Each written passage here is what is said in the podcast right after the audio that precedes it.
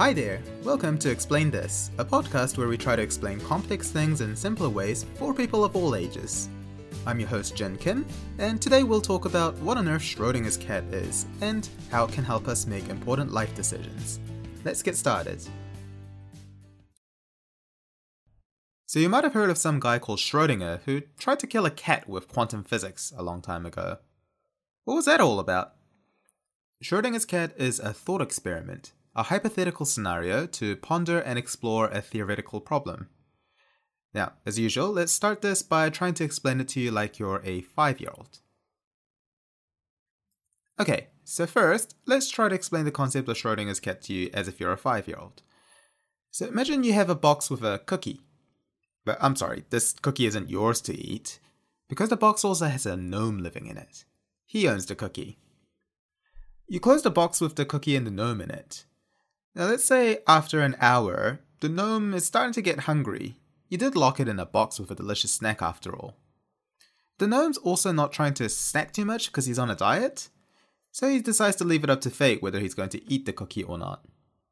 When he feels hungry, sometime between you closing the box and the hour being over, he's going to flip a coin if he's hungry.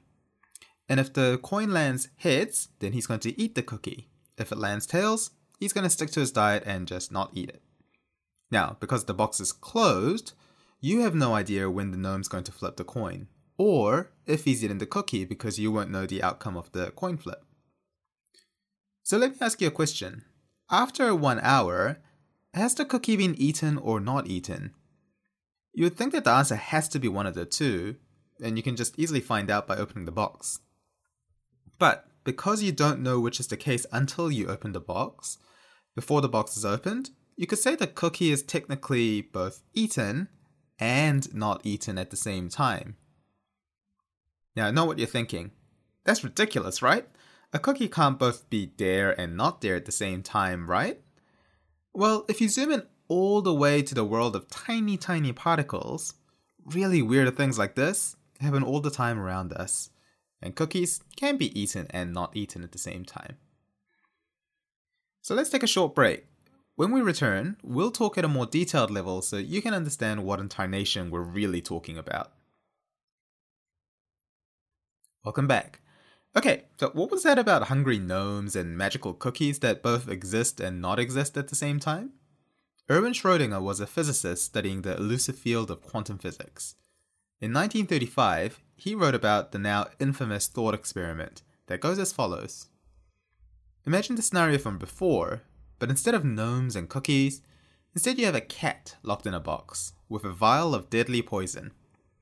The vial has a mechanism that makes it break at a random time so you have no idea when it's going to break and kill the cat. Like the cookies, until you open the box, you have no idea if the cat is alive or dead, because the vial might break at a random time, or it might not break. So until you open the box, you could say that the cat is both alive and dead, because there's no way of finding out which is the case, and both possibilities exist. Now, even though common sense dictates that the cat can only be alive or dead, it has to be one of those two states, this thought experiment tells you that the cat can actually technically be in two different states at the same time. It just sounds very strange. When you open the box, reality gets decided and the cat's confirmed to be either alive or dead, but not the other. And until that moment, the cat is both alive and dead. You could say that your curiosity potentially kills the cat. Now, this sounds simple in that it's just a cat and a vial of poison, but extremely confusing at the same time. How can a cat be alive and dead at the same time? Now, we are talking about quantum physics here, so small disclaimer that being completely baffled is the baseline expectation. You are not expected to understand the fundamentals of quantum physics from a podcast. If by the end of this explanation you still have no idea why these things happen, don't worry, some of the smartest people on the planet are still debating exactly how and why quantum physics works the way it does. Quantum physics is the study of very small fundamental particles. In this world, physics behaves very differently to the world we're used to. In quote unquote normal physics, things are in one state or another. They're alive or dead, hot or cold, moving up, moving down, eaten or uneaten. In the quantum world, things exist in a state of possibility rather than definite states. So a particle might have a chance of spinning in a clockwise direction, but there's also the possibility that it might be spinning the opposite direction. Now, because the possibility of both exist, the particle exists in a weird state where it's technically spinning in both directions at the same time until it's observed and then the spin direction gets decided. This goes against how we perceive the world, where things are black and white. Well, we like to think it is at least. But this is how things are in the quantum world. They really just do be like that. We call this weird gray state quantum superposition. When you observe the superposition, you open the metaphorical box and the state of the particle becomes set, and this is called a wave function collapse. Very fancy words, but just keep thinking of the cat in the box. So quantum superposition just means that the cat is both alive and dead, and then when you open the box, you create a wave function collapse and the cat's decided to be alive or dead. That's it. That's all you need to know for now. So, Schrodinger's cat is a way to visualize the very strange paradox of quantum superposition. Interestingly, though, Schrodinger didn't actually come up with the story to explain the concept of quantum superposition. He wanted to critique it. The concept that something can be in two states at the same time until it is observed is a key feature of the most popular model of quantum physics, called the Copenhagen interpretation. Schrodinger was trying to point out how ridiculous the concept sounds when you really think about it. Because there's so many holes in it that how can two things be one at the same time? So that's why the thought of a half alive, half dead cat sounds absolutely ridiculous. Schrodinger meant it to be, because he was trying to ridicule it, not praise it. But as weird as it sounds, the Copenhagen interpretation is still one of the best explanations of how quantum physics works to this day. Almost a hundred years after Schrodinger's cat, we still don't know the answer. We don't know how it all works properly. Okay, how are you doing now? Does your mind feel a bit blown already? Because it's supposed to be. It's quantum physics. It's not an easy topic. How about we'll leave the more detailed explanations of quantum physics to the physicists, and we'll turn our attention to some other more interesting implications of Schrodinger's cat, some a bit darker than others, right after this break. Okay, welcome back. So hopefully you've now got a rough idea of what Schrodinger was getting at, or at least you appreciate just how weird quantum physics can get. But don't worry, things just get weirder from here. So we've mentioned the Copenhagen interpretation, the concept that Schrödinger was trying to poke holes at with his cat analogy. But another popular interpretation of quantum physics, other than this whole quantum superposition business, is now well known through pop culture. It's called Everett's many worlds interpretation.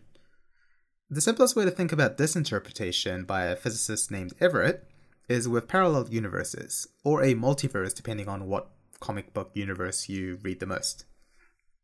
Everett suggested that instead of reality being decided at the moment of you opening the metaphorical box, as in deciding which possibility out of the quantum superposition becomes the actual reality, when you open the metaphorical box, you instead create two separate universes when you take that action.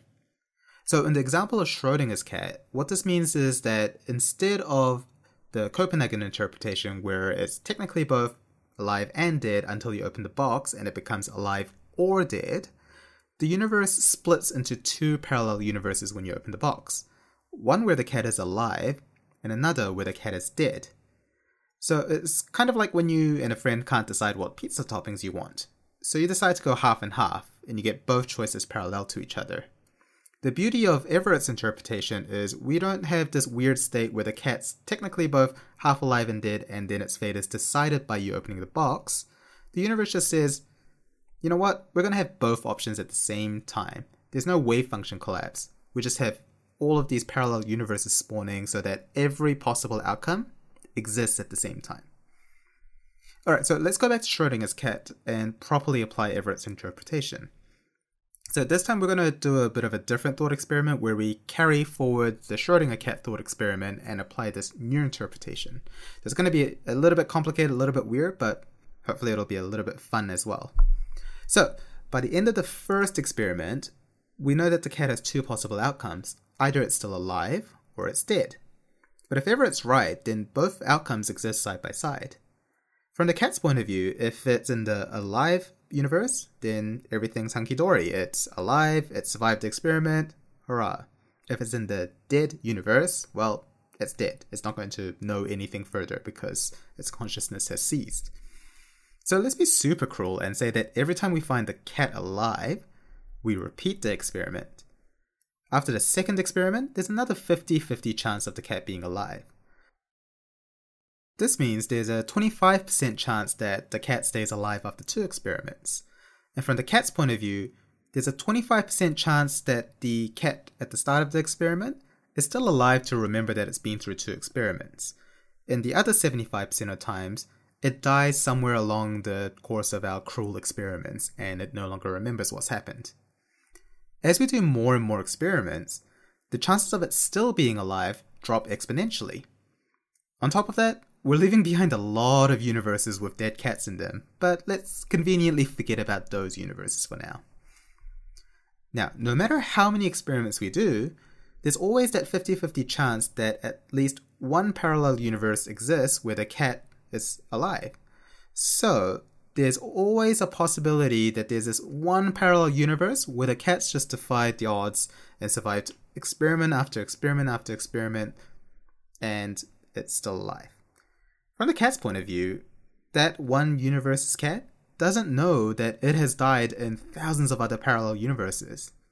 This Fiven cat only knows of its own branch of time, so it must think that it's the luckiest cat in existence with way more than nine lives. Another way to put it is that cat is essentially immortal. Now, this is the concept of quantum immortality. If Everett's many worlds interpretation is true, then our consciousness could technically continue to survive no matter what happens to us, as long as there's a possibility that we can come out of it alive and conscious. Now, this might sound fun at first glance. I mean, who doesn't want to be immortal? But if you think about it in detail, we can quickly see that there's a problem with quantum immortality. If there's a possibility of you being alive and conscious, then quantum physics will take you down the parallel universe where you're still alive and conscious. But this doesn't say anything about you being alive and healthy, or alive and well, or alive and happy. It just says alive and conscious. So, what this means is that let's say you're in a state where you're locked in your own body because you've got a significant brain injury where your consciousness is alive, but your body is completely paralyzed and you can't move, you can't talk, you can't do anything else. But your brain and your consciousness is still alive, so from the point of view of quantum physics, which really, really doesn't care about how your well being is, it'll keep you alive if you were, say, stuck in some weird science experiment where time is frozen around you, but you're still aware of it existing, quantum physics again will keep you alive in that state and will not let you die, even if you try to do anything to yourself to end your consciousness. If there's a chance that might fail, then quantum physics will keep you alive in this purgatory or hell. That's scary. Alright, so so far, we've talked about half dead cats and a monkey's paw version of immortality where you're stuck in literal hell with no chance of reprieve. Can we talk about something more positive, please? Well, we've got one more thing to talk about right after this break. Alright, welcome back. So, we started with the light, jovial thought experiment of a gnome and a cookie. We learned about how a physicist's curiosity kind of killed a hypothetical cat and we ended up learning that it's entirely possible that our consciousness will stay online forever and ever, even if we can't enjoy it. Great. So, is there anything positive about Schrodinger's cat that would add to our life? Well, Schrodinger's cat teaches us an important life lesson. If you want to find out whether the cat's alive or dead, you gotta open the box. If you want to know if the gnome ate the cookie and discover the thrilling end to that story, you gotta open the box. Life is full of what ifs and if only moments, where our neuroses and regrets overwhelm us, and we avoid doing anything meaningful in fear of all of the possibilities. We live in a world full of endless possibilities, both good and bad. But because we're so afraid of bad outcomes, we sometimes choose to avoid making a choice, even if it might result in the best things in life. Think about it. How many times did we not take a risk because of the chance of failure? because we said, I could ask this girl out, but if she rejects me, I'm going to get hurt. Or we say, you know, I could apply for this dream job, but if I take that offer, then I might not get a different job that's even more perfect. So I'm just going to stay in this job where I'm reasonably happy and just not risk it. But the more you take those inactions, the more possibilities you're killing. Because for something to happen, you need to take action.